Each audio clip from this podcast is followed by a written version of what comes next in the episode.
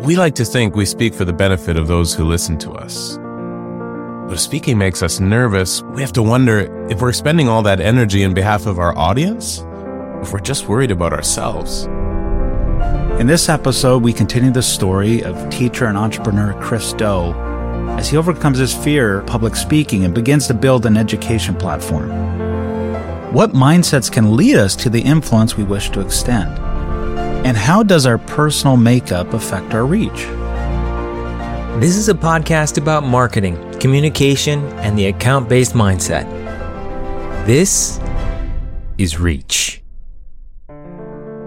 Well, thanks for joining us for the second installment in our series on value and involvement. My name is Hiromi, and I'm joined today by CEO and agency founder Jason Thorgerson. Welcome. And Chief Creative Officer Garrett Krinsky. Hello. yes. Yes. Hello. yeah. So, um, I have a question for you guys then. Would you consider yourself an introvert or an extrovert? Jason, what do you think? Introvert. Yeah. Jay, what's your uh, what's your Myers Briggs four letter Oh. code? I don't know. Let me let me look that up again. it sounds like a rare disease, but I mean, it's a rare personality. Garrett, what about you? For myself, like my whole life, you know, just doing that test, let's let's take that as a benchmark. I've always been E, E, E, E, and I think what I'm finding is as I no, age, you don't say so. as I age, I'm trending more towards the middle and kind of like the line is heading towards I. I think in general, extrovert, but yeah, I think it's changing as I age. As life throws its stuff at me, things are getting different. That's interesting. How did you come to that determination? Like, what gives you the sense that something's changing for you? I don't know if it's as a 90s kid, I'm getting jaded, uh, or if Wait, we start jaded, 90s kids. that's right. Now we're faded. Uh, jaded, yes. yeah. Uh, no, I, I, I don't know if it's a chemical difference inside my physiology, if it's literally like a skepticism or whatever it is, but it just, I don't seek this kind of public environment with other people out now. I seek more moments of solitude, but when I get in the situation, I feel it. Yeah, it definitely is still there. It just, the desire to get there isn't there anymore. Interesting. Jay, what about you? Like, if you were to consider the way that you feel about an upcoming social opportunity, can you break down what it is about those interactions that might potentially drain you? Have you ever thought about that? yeah, I, I, I, it's interesting. Like, I've heard that yeah, introverts typically are drained once they're there. I think it's probably maybe more the anticipation, you know, of doing Mm. right of of going or something. I probably wouldn't seek it out. I find enjoyment when I do, right? But Mhm, mhm. I, I think if I was to seek something out, maybe it, you know, it's like something solo, you know, like going hiking, going sailing, doing some activity, but typically with, with ones you know, right? right. Ones you love, love being around, but anything, if it's new, it's probably a little apprehension, you know? to do Yeah. it. Yeah. I feel like too, as life progresses, for myself personally, I find this like heavy anxiety of consequence. Like when you're 19 and you make a fool of yourself in a crowd and everyone's laughing, it's like that you don't really feel that anxiety of consequence, you know? But when you're like pitching half a million dollars in business to an, an executive team, it's like the anxiety of consequence around that social event or just whatever's at stake becomes greater as you progress in life. And so that might have a bearing on it too. There's more at stake. The consequence becomes real. Yeah. No, that's a really good observation. I think uh, that the stakes are higher the older you get. Jay, let me ask you a question. As Yeah. okay, so let me set this up by just saying, as an extrovert, I feel charged up by winging it, by going into a Oh, I hate situation. that. Yeah, yeah. Uh, okay, okay. So Hate here's my question: Do you find, as an introvert, your level of prep is directly commensurate to how you feel going into a speaking, a teaching Yes. situation. Yes, absolutely. Although I would say over time, I'd almost do better if I was less prepped in certain situations. Mm. Would it's just the, again, it's the fear in your head. You know, it's like Mm. I feel more comfortable being well prepared, so I will over prepare. hmm Yeah. uh, so, uh, like, as an extrovert, especially early on, loving the challenge of just like winging it, you can get a little bit too confident in yourself because of your extroversion, right? Like, of, oh, my personality will get me through this because I love this, you know? And then you get caught and it's like, I got called out on it publicly. And then it's worst fear kind of scenario. It sounds like there's two opposing ends of the spectrum where one person thinks y- you can create something great with zero preparation, and another person thinks I have to prepare this thing to death because it's got to be perfect. Uh, Maybe, maybe both sides are expecting perfection. One just overestimates and the other one underestimates. But the problem is kind of in expecting perfection in a way. Right? Like Mm-hmm. from either perspective, you don't want to look a certain way, but mm-hmm. does it really matter? Because yeah, it's not always going to be perfect. You're not always going to say exactly the right thing, but that's okay. you know, Mhm. it's okay. It's okay Yeah. at the end of the day, right? Yeah. And I think that's something that Chris advocates for in a lot of his business training too, because no matter what we're doing, we can't let perfection become the enemy of the good. Here's what he told me. Everybody struggling with making content almost always has the same problem. They want it to be perfect, they want to do it the best possible way, but you don't learn how to ride a bike by reading a book. You don't learn how to play baseball by reading a book, you just go and play. And I think that's kind of an important concept. I have friends who are creative people and they want to create their masterpiece on the very first piece that they ever produce. I'll give an example. One of my friends says, Oh, I'm going to do the most amazing desktop tour video you've ever seen because it's a genre video that people like to see. It's going to get millions of views. It's been three years this video has not been produced because they set these very high expectations. The bar was set. They made some bold proclamation that's going to get a million views and it's going to totally crush it. And so every time they start that project, it's like, oh, this is not that thing. This is not going to get me those views. So instead of releasing and learning, they're just holding on to it and it's not really moving much in terms of their own personal growth and development. That's how a lot of people operate. And so many companies, especially in Silicon Valley, have a concept and they put everything they have against the concept without ever testing it. So when they go to launch, no one uses it, no one cares, and then they're kind of out of business. So the two founders of 37 Signals Basecamp wrote this book called The Rework. And the concept is this instead of making one big gamble where if you fail, it's catastrophic failure where you it's not recoverable, like literally you'd be bankrupt or you'd be on the street. Have many small bets. Instead of having one 10 week project, having 10 one week projects. So you just get the minimum viable product out and then you learn in the failure so that each release, each iteration, you're able to improve. So by the time you're on your seventh or eighth version of this, you cannot fail because you keep changing and evolving and you'll get there. I'll tell you a little short story here.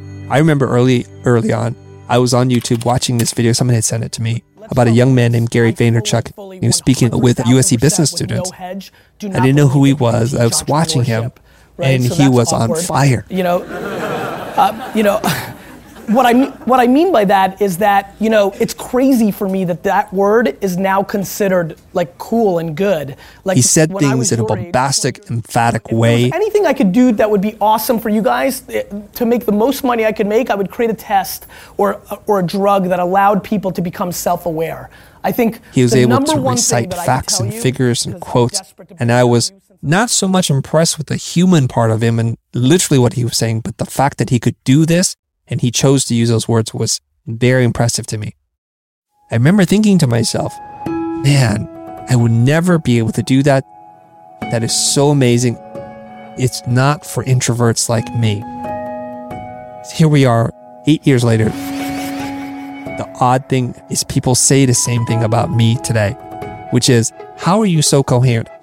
How do you have the ability to recall facts and figures and pull out quotes and be able to reference so many different ideas and people. And every time they ask me a question, I get snapped right back to me circa 2013 having that same thought of someone else. You don't get there, wherever there is, by not starting here, like right now. You can't be thrown into a championship boxing match having not gone through some level of amateur or semi professional rounds before you step in there because you're going to get killed. The path towards coming to that realization is through repetition, through making some pretty rookie dumb mistakes. You have to get used to it, right? You need to just record and make garbage content, embrace that you're going to suck, that no one's going to care. And if someone cares, it's the worst kind of attention you're going to get. So that you could get to that point where you can be much, much more intentional about what it is that you want to say and how you want to say it. So in January 2014, we released and recorded our first YouTube video. going to talk about the business of design and the design of business. This is our first episode here at Blind Studios with Chris Do and myself, Jose Caballer, where we're going to be talking So about. So in the very design. Beginning, be talking about we would do the minimal amount of preparation, which is what are we going to talk about today? Then you jot down two or three notes, turn the camera on, and we would just Let's talk to right camera. into it. We're, we're going to do three topics, right? Yep. Three topics, 10 minutes each. Keep Yep. this short and sweet. Go for it. The first part is let's talk about We just needed to put in the reps. It was try and call out unplanned. It wasn't like like we had this master ideas to what we're doing. Mostly because my partner at that time, Jose, is extremely talkative, designer and you is very gregarious and an extrovert. In my case, I'm loud, brash, and obnoxious, and you've seen me make the mistakes in our political kind of interactions where I get a little bit out of hand and I come from ego versus coming And from. despite being an introvert, I'd been teaching for 10 or 15 years, so I know how to talk as well. I just needed to get comfortable with it. But here's the problem. In conversation, I could say something to you in the spirit of what I'm saying, and you'll understand me, even if I didn't choose the right words, my tone wasn't correct, right? But if we capture that conversation and we put it out the world, and we see this happening in political debates and conversations all the time, anybody can pull out a hot take, an out of context remark, and then be crushed by it, be canceled because of that. And people don't understand the intention and the context, which is not something that exists in normal life. So I think many of us have experienced it. Somebody puts a recorder in your face or a camera, you freeze up because you think to yourself, this will now be preserved for all of eternity. I have to be very mindful what I say. I can't say inappropriate things. I can't talk about something that can't be verified and validated. So now you're under your own microscope to know that this is going to be preserved. So the first, I think, three and a half episodes that we did, I was just sitting there really tight lipped, jaw clenched, and it caused some physical pain. When speaking to camera, I'll tell you very realistically, thought to mouth to words doesn't work. So the first part is get your mouth to work, which is a big struggle for me specifically. Felt my jaw aching the next day. I couldn't figure it out first, but then I knew why because it was so tight. It came to a point when my wife was watching the video said to me, I tried watching it, honey, and you guys, I just I just can't watch it. And so I thought to myself, if the person who theoretically loves me the most in the world, maybe next to my mom and dad, says I can't watch your videos, what is the general public going to say? That was a big wake up call for me. Watching the content back, we're talking over each other. We're starting one thread and then we're beginning another thread. It's like we never have any finality It was to called it. FutureSplash when it came out. What was it called? FutureSplash. All right. That was the name of Flash, and it wasn't even like it wasn't So you're even dating yourself 96. a little bit now. Yeah, it was a, a few years later, and then Adobe, not Adobe, Macromedia bought it. Right. Uh, the state of the And so industry we're back not then was everybody approaching was to out. It was the wild the audience you know, you with respect. you wanted, but the- You have to respect that they can choose to do so many different things. Why would they choose to watch this piece of content and give you their time if you don't organize it, if you don't have a plan in place? And so that was a big breakthrough for us. My understanding of introversion is it's mostly energy management, right? So if you're an introvert, being around people drains you. So then you need a time and a place to recover and recuperate and recharge. So you're not naturally going to be inclined to be in public spaces speaking to a lot of people because that would drain you. And so when we're out in some kind of public way, we're going to lose in our energy and you just learn to live with it and you build up tolerance so that it doesn't take you as long to recover. However, when you're around people you care about, maybe your family, friends, you would feel pretty energized because you genuinely want to connect with them and it's how you build human relationships. So there's not an issue there.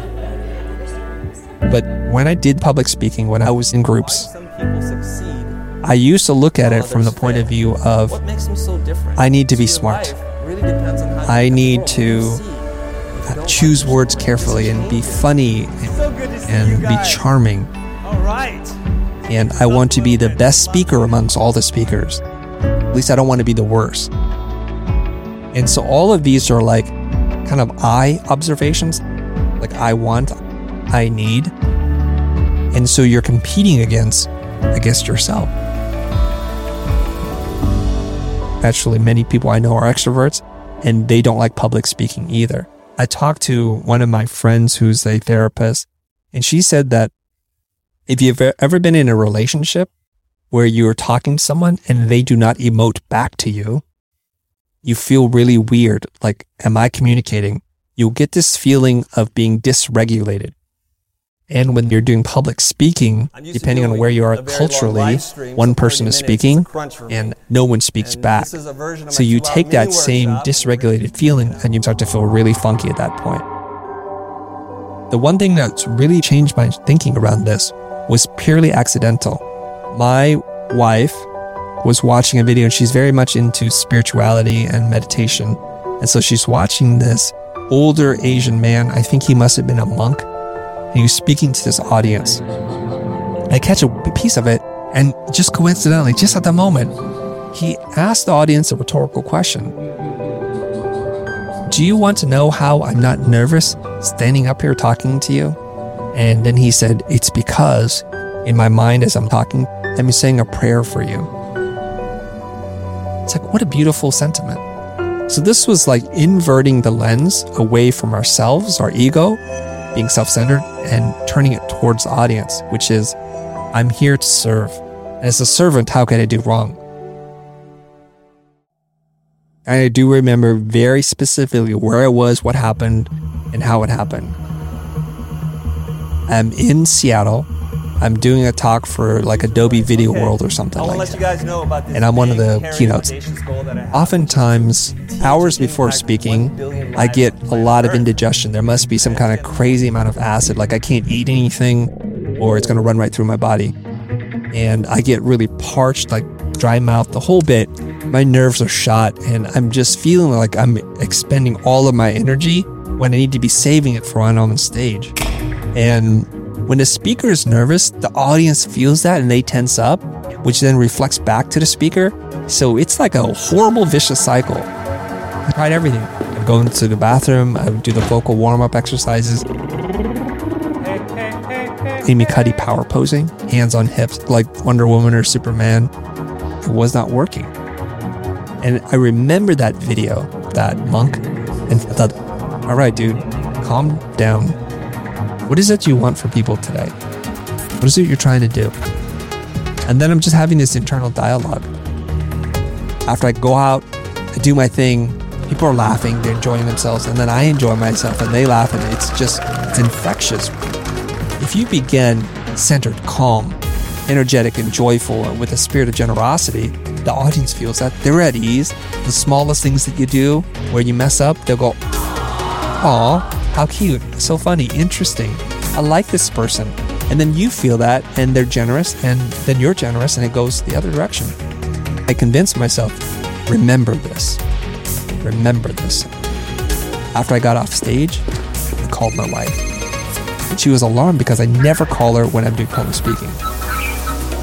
I said, honey, you won't believe it. I wasn't nervous for the first time. She goes, what? Well, what happened? Tell me.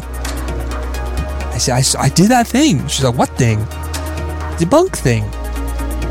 And I told her that more for me than for her. I wanted to memorialize it. This is the beauty of speaking.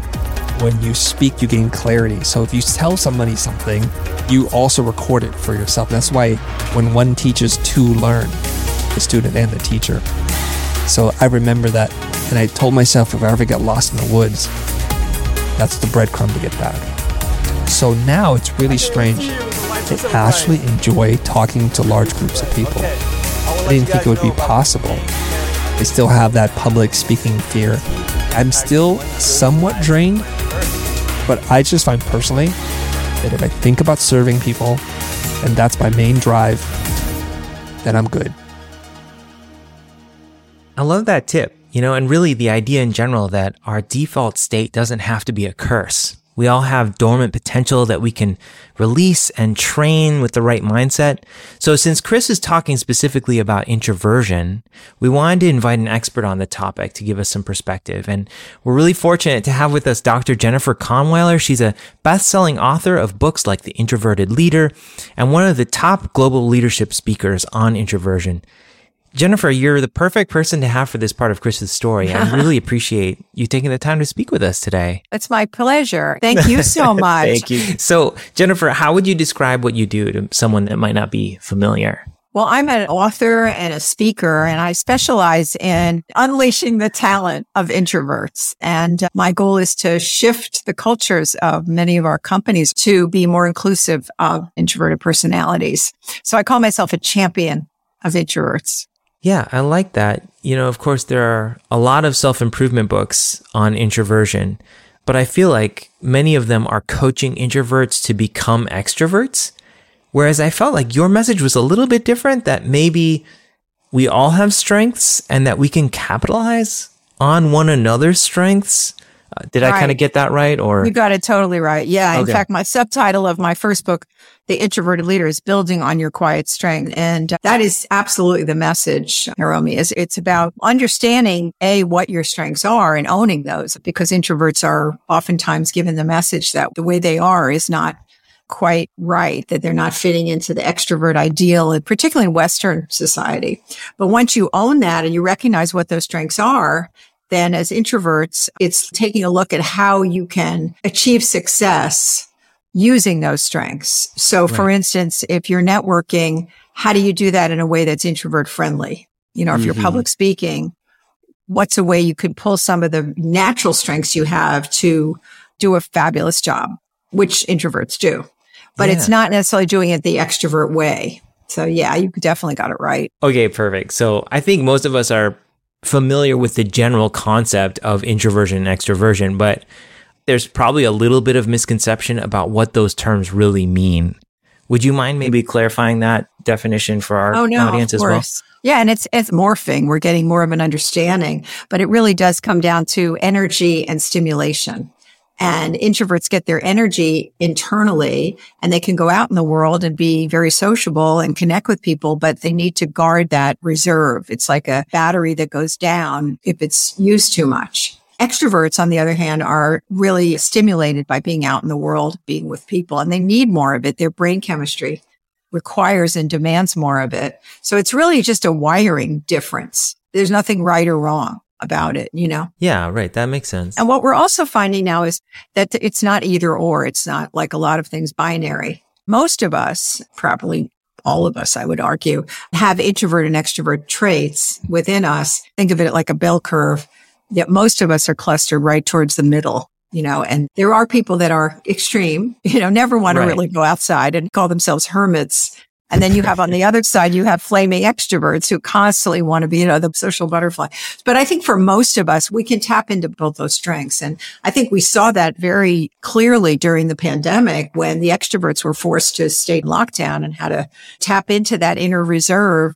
And the introverts really enjoyed having that, you know, the solitude and that quiet and that alone time to an extent. After, you know, maybe six months or eight months or so, I was hearing from them that, you know, it gets kind of boring being Right. in your Yes. house all the time, right? Yeah, I didn't even think about that. How the pandemic must have provided a lot of new research fodder for you. Yeah. Yeah. It, it Yeah. has. It has for sure. And I think we're still researching now as we move back into remote work and hybrid and kind of figuring Yeah. out how introversion, extroversion also come into that, you know? right. It's one factor. And that's what I wrote about in the last book is taking a look at organizations and workplaces that have been ahead of the curve, you know, that were really thinking about different personalities as they were creating the design for their offices and as they were recruiting. I looked at seven different practices and looked for examples of where companies were considering that particularly the introverts that need their space to just think yeah. as one aspect of diversity, if you will. You know, uh, is you're talking about the way that an introvert uses energy and the way that an extrovert relies on social interaction. Have you heard any compelling theories as to what those processes are that are contributing to that difference? Like, what are some of those thought patterns that are causing a drain in some mm. and a energizing effect in others? Well, I have heard from introverts that they overthink quite a bit, that they spend a lot of time in analysis, you know, so that that's a challenge. Oh yeah, thank you. I'm I'm squarely in that camp for sure. But also, one of the things I found in the research that we did in Quiet Influence, which was the second book that I wrote on this, Yeah. it was really taking a look at how do people influence across a workspace and organization? What are the tools introverts use to do it effectively?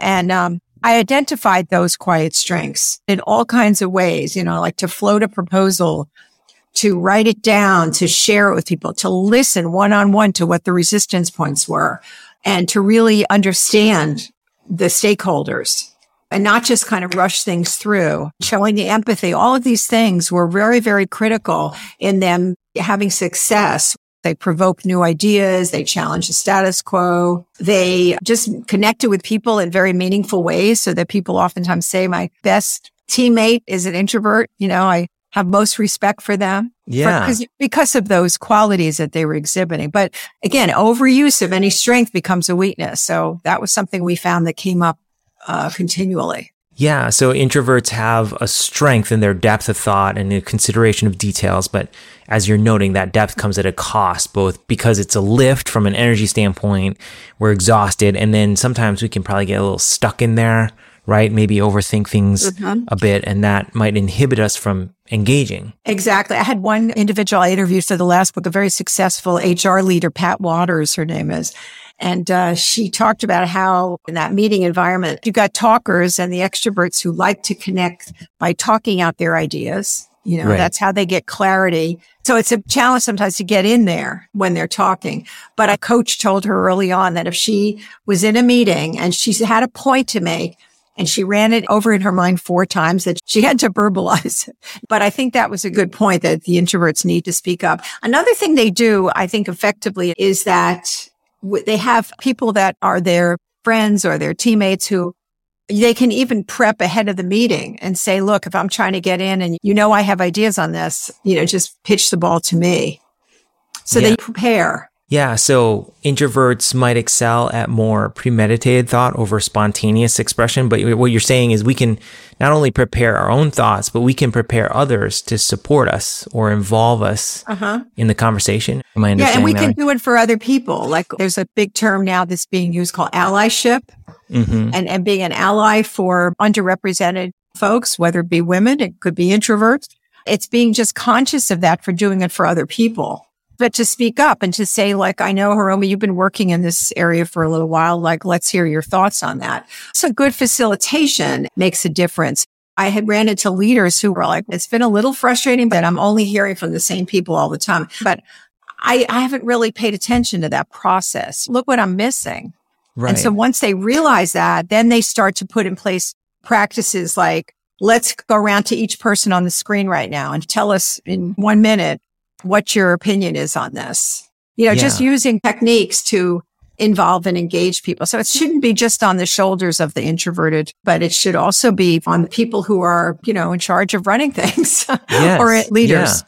Right, right. Yeah. It's a two way street for sure. Yeah. And putting in place practices that make it easy for people. So it just becomes part of the culture. Like I'll give you one example. Some companies I'm dealing with now, they end their meetings like 10 minutes early before the hour.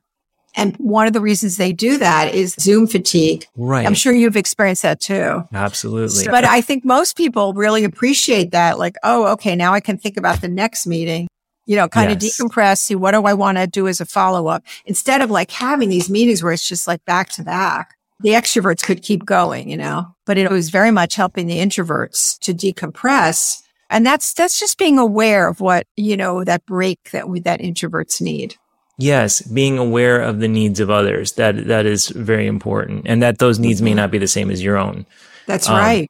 That's right. in our story piece, you know, Chris was saying that he experienced a lot of anxiety, particularly when he was speaking publicly, when he focused on himself But when he focused on the needs of others, that anxiety seemed to lessen because he wasn't so worried about how he was being perceived. I feel like what you're saying has some crossover because you're talking about both introverts and extroverts being aware of Yeah. the needs of Right. others and maybe focusing on that more than your own needs. Uh, Have you Yeah, observed no, that to be I'm- true? That's that's really a good summary, of, and I feel very positive about what he said. That you know you get out of your own head. Easier said than done. And public speaking is a very anxiety producing process. I think that um, introverts can make incredible public speakers, but you have to learn techniques. In Sure. the introverted leader, I came up with this process and model because I had written the first draft of the manuscript. My editor said, "You need a model." I'm like, "What do I need a model for?" But I was so glad that he pushed me to do a model because what we came up with is four steps, like the four P's prepare, presence, push, and then practice. Okay. So in terms of public speaking, you need a good speech. I mean, you got to have something that's well designed, that's got flow to it.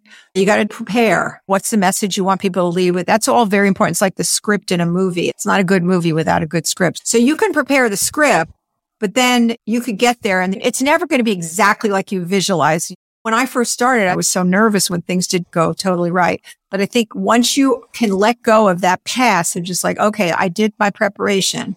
Now I just have to be in the present. Gotcha. So the next P is presence. And that's kind of what you're talking about with Chris. It's like being in the moment. And you can tell when somebody's telling like a story and they're just saying it almost like they were there, you know, picking up on your audience and having, like you mentioned, the conversation with them. You look at people's eyes and you connect with that one person like he was doing, like focusing on your audience. Yeah. That's what people want. You need to be alive. When I first started public speaking, I was like trying to look at these models of speakers that I admired, but they were very stiff. They memorized their whole speech. But that's not me. I don't speak like that. And once I realized that as a speaker, it freed me up a lot to be more myself. And I try to coach my introverted clients that you have to be you. Right. And then the push part of it is really stretching.